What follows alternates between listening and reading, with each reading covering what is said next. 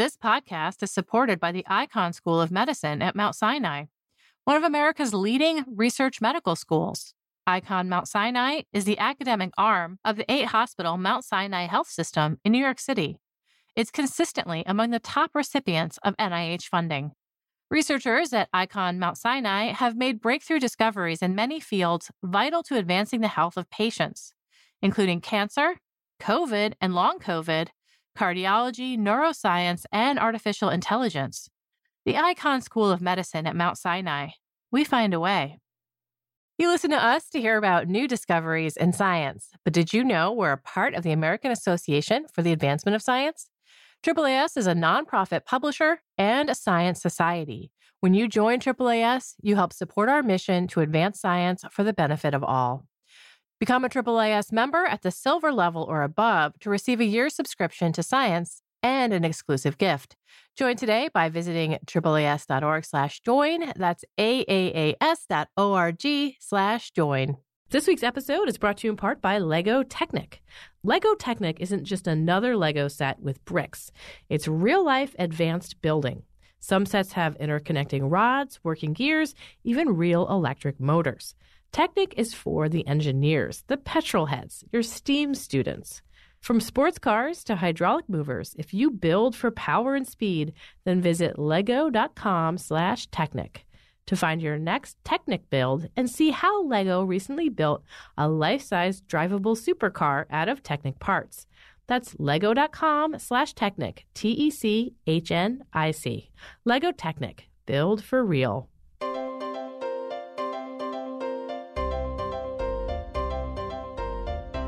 Welcome to the Science Podcast for September 14th, 2018. I'm Sarah Crespi. On this week's show, I talk with science writer Carol Cruzan Morton about the sexual awakening of the strawberry. In the last million years or so, some species have divided into two sexes, giving researchers new insight into making sex chromosomes. And Meagan Cantwell talks to staff writer Jon Cohen about how to conduct Zika vaccine trials without Zika. Some researchers are looking to give people the virus in order to test the vaccine.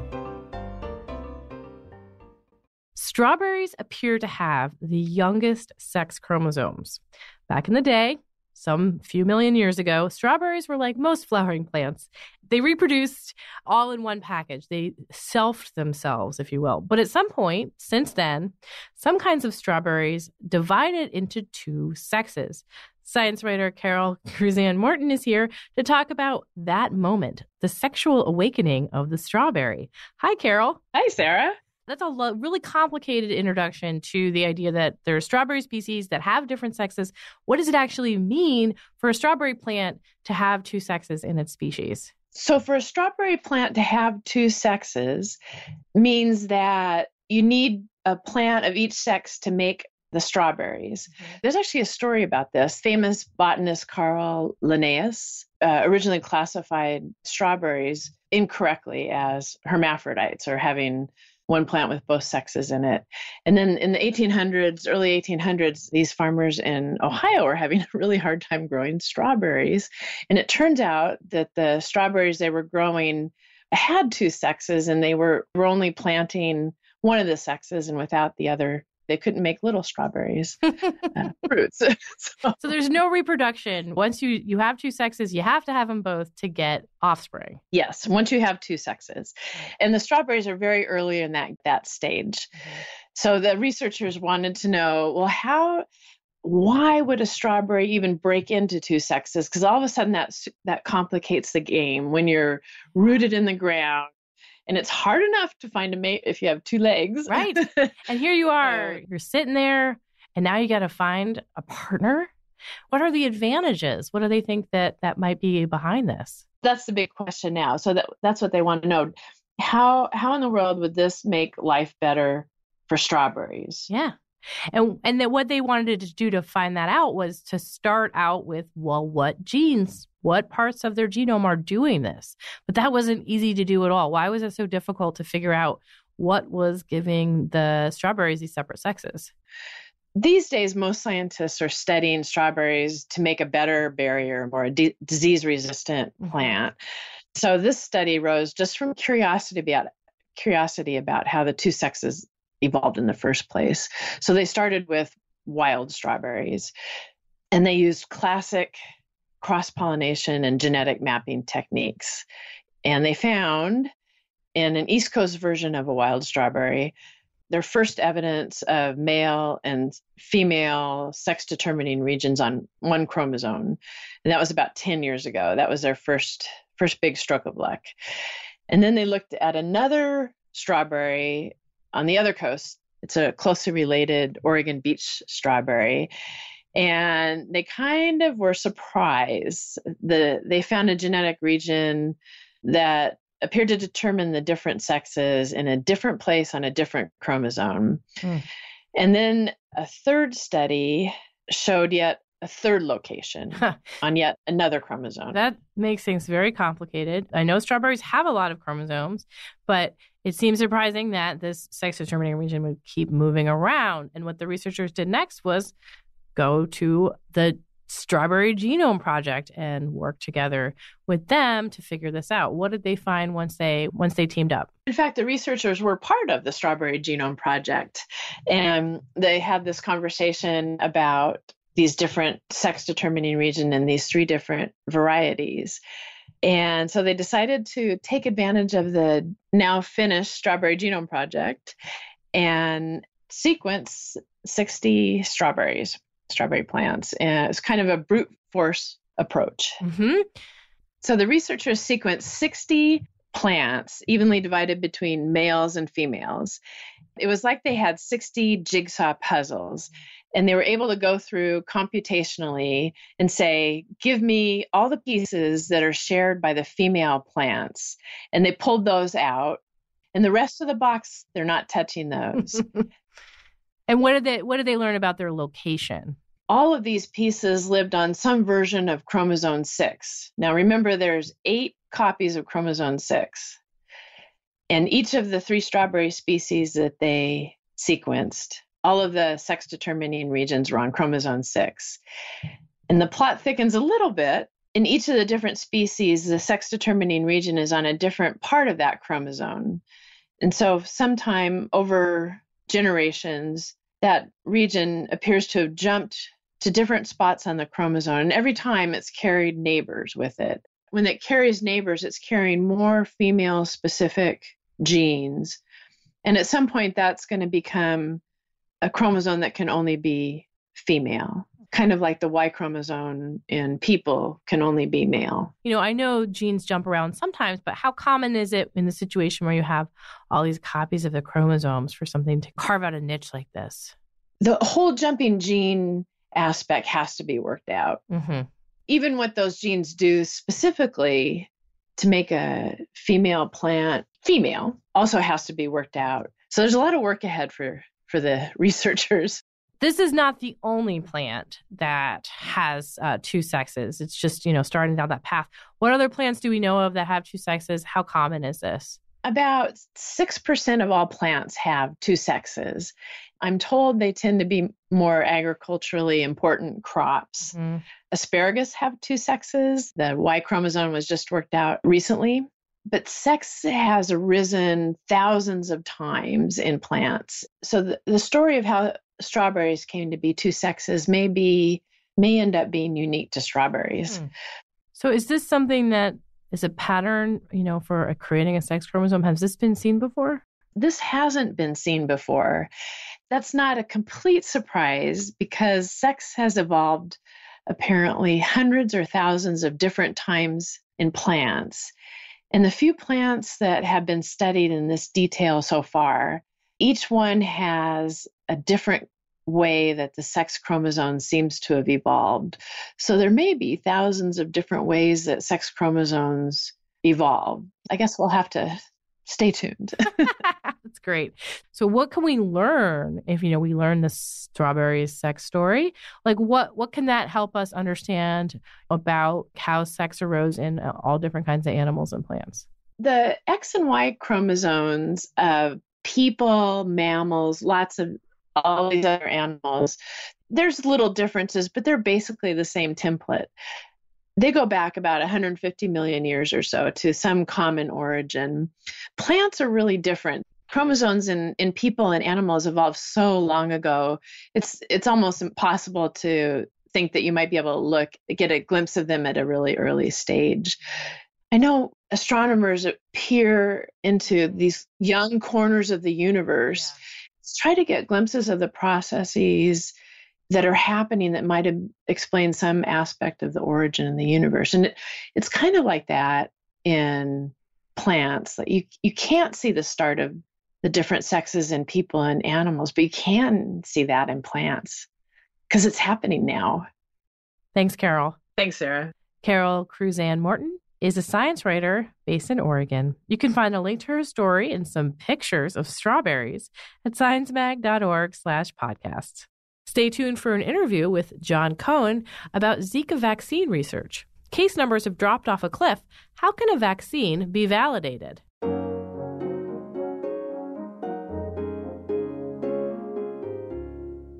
This week's episode is also brought to you in part by Bombas Socks. Thanks to two years of research and development and multiple improvements in design, performance, and comfort, Bombas are now officially the most comfortable socks in the history of feet. With an arch support system that provides extra support where you need it most, and a cushioned footbed that's reinforced for comfort without added bulkiness, Bombas feel like a hug around your foot. Not to mention, Bombas Stay Up technology ensures your socks stay in place without leaving marks on your legs. And the super soft cotton material makes you never want to take them off. So whether you're a runner, a power walker, a power sitter, or a power sleeper, there's a pair of Bombas that'll add comfort to your life. Go to bombas.com slash sciencemag and use the code sciencemag for 20% off your first order. That's B-O-M-B-A-S dot com slash S-C-I-E-N-C-E-M-A-G. Bombas.com slash sciencemag code ScienceMag, and you'll get 20% off your first order.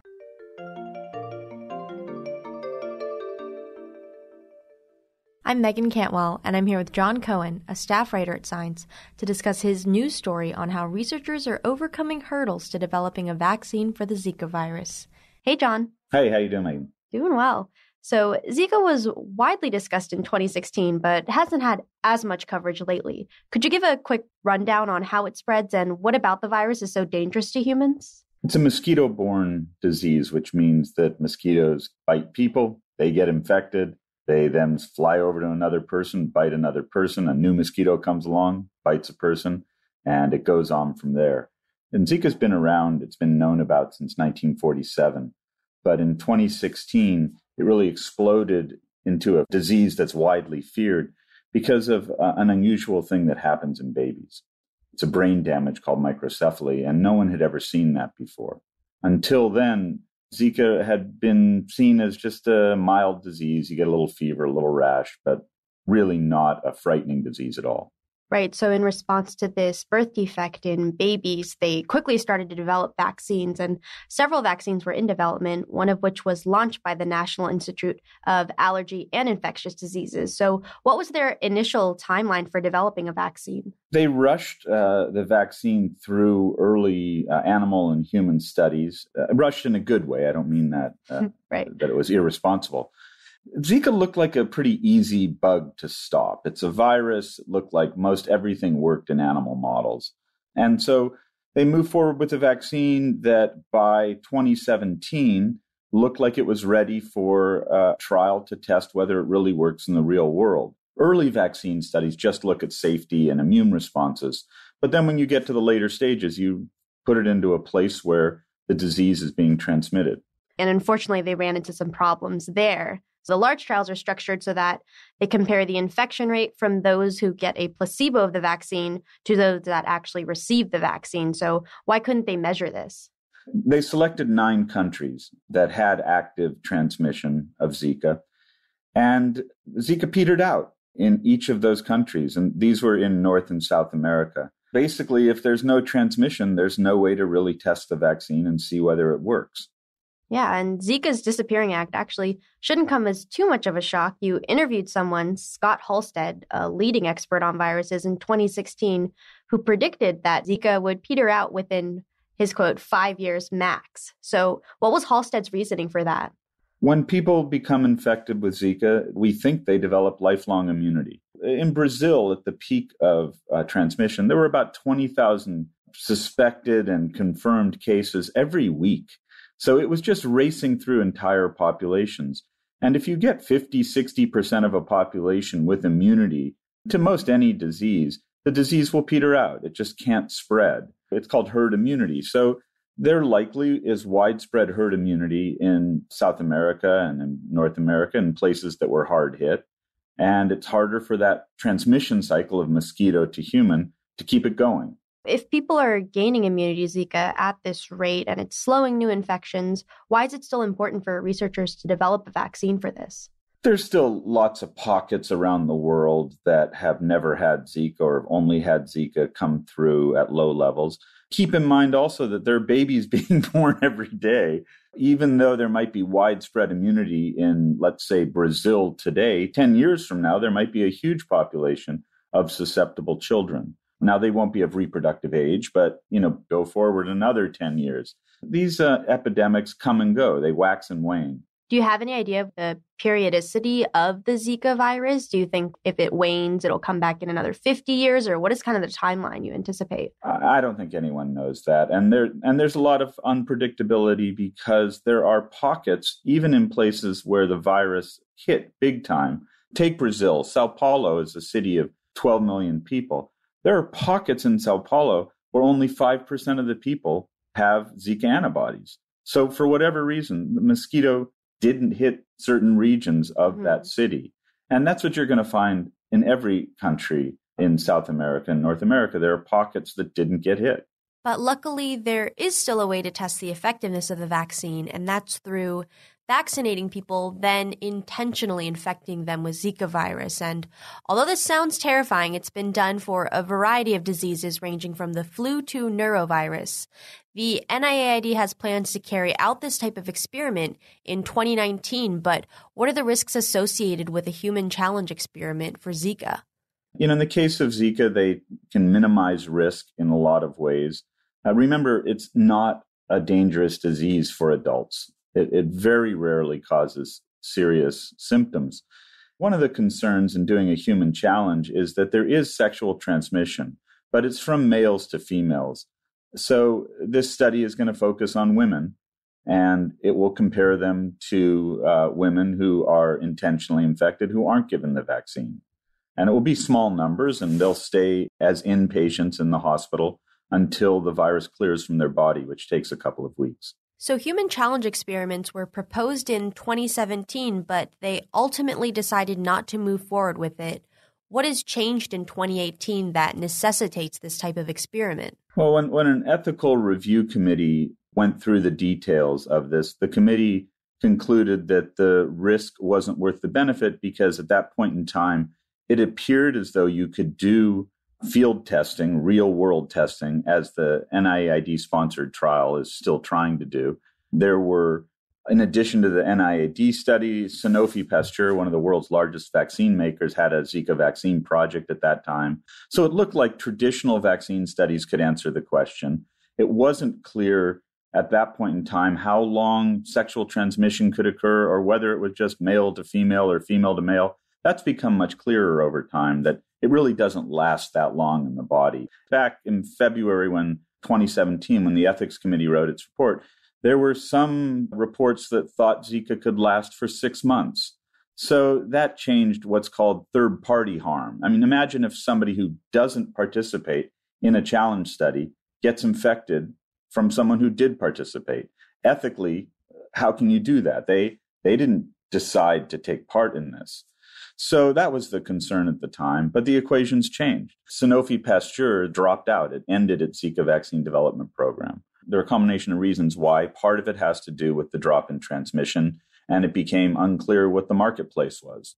That factors into the big picture of the whole field and why the human challenge model gained some currency because there's less interest than there was from vaccine developers. When would they anticipate a commercial ready vaccine by? The human challenge experiments aren't necessarily going to, in and of themselves, lead to a licensed vaccine. Mm-hmm. They'll contribute information with the ongoing study that's taking place in nine countries. You need safety data, you need immune response data. If you took that same population that was vaccinated and challenged those people, then you could combine all that information to apply for licensure, but it would probably take at least another year, would be my guess. And it's not clear that they're going to do challenge studies with the vaccine that's being used in the NIAID sponsored study.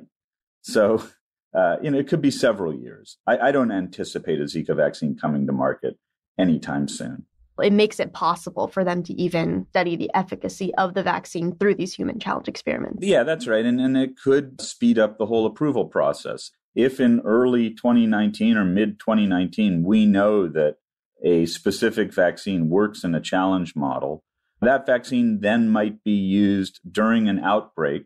Let's say an outbreak takes place in that neighborhood in Sao Paulo I mentioned. Let, let's say there are several million people there and you put in a vaccine that's proved itself in a challenge study, it then can prove itself in a real outbreak. And that can all happen pretty quickly. We've seen this happen with the Ebola vaccine, and it's now being used twice in uh, real world outbreaks in Democratic Republic of Congo. It still hasn't received licensure, but it's getting a real world test now. All right. Thank you so much, Jon. Yeah, you bet. Jon Cohen is a staff writer at Science. You can find a link to his story at sciencemag.org slash podcasts. And that concludes this edition of the Science Podcast. If you have any comments or suggestions for the show, write to us at sciencepodcast at aaas.org. You can subscribe to the show anywhere you get your podcasts, or you can listen on the Science website, sciencemag.org slash podcasts. There you'll also find links to the research and news stories discussed in each episode. To place an ad on the Science Podcast, contact midroll.com. The show was produced by Sarah Crespi and Meagan Cantwell and edited by Podigy. Jeffrey Cook composed the music. On behalf of Science Magazine and its publisher, AAAS, thanks for joining us. You listen to us to hear about new discoveries in science, but did you know we're a part of the American Association for the Advancement of Science? AAAS is a nonprofit publisher and a science society. When you join AAAS, you help support our mission to advance science for the benefit of all. Become a AAAS member at the silver level or above to receive a year's subscription to science and an exclusive gift. Join today by visiting AAAS.org slash join. That's AAAS.org slash join.